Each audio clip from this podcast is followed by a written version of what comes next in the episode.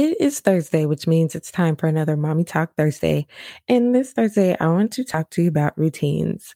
Now, in the Real Happy Mom Tribe, this is something that I try to make sure that we touch on on the regular. And that's because as moms, we need these routines in our lives, not necessarily for the kids, but for ourselves too, so that we know how to pick things up when life happens and keep things moving on without feeling overwhelmed and stressed out.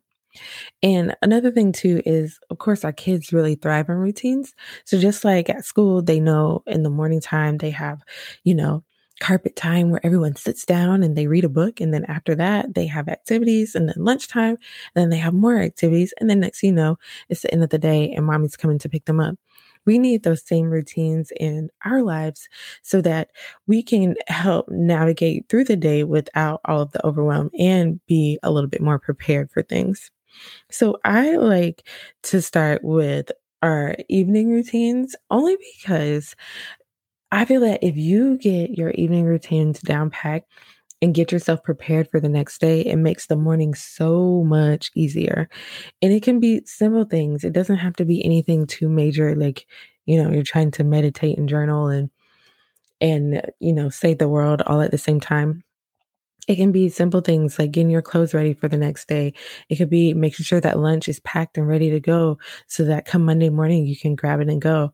Just simple things that are going to help you get through the day a lot easier and quicker in the morning times. I would say to prepare in the evenings. And that's where I like to start. So if you haven't, take a look at your evening routine. What do you have going on? What would you like to change? What could you do differently? And what is one thing you can start doing today? Now, a lot of times we get a little overzealous and we try to do everything all at one time. But I learned from Kara Harvey at A Purpose Driven Mom that habit stacking is the way to go.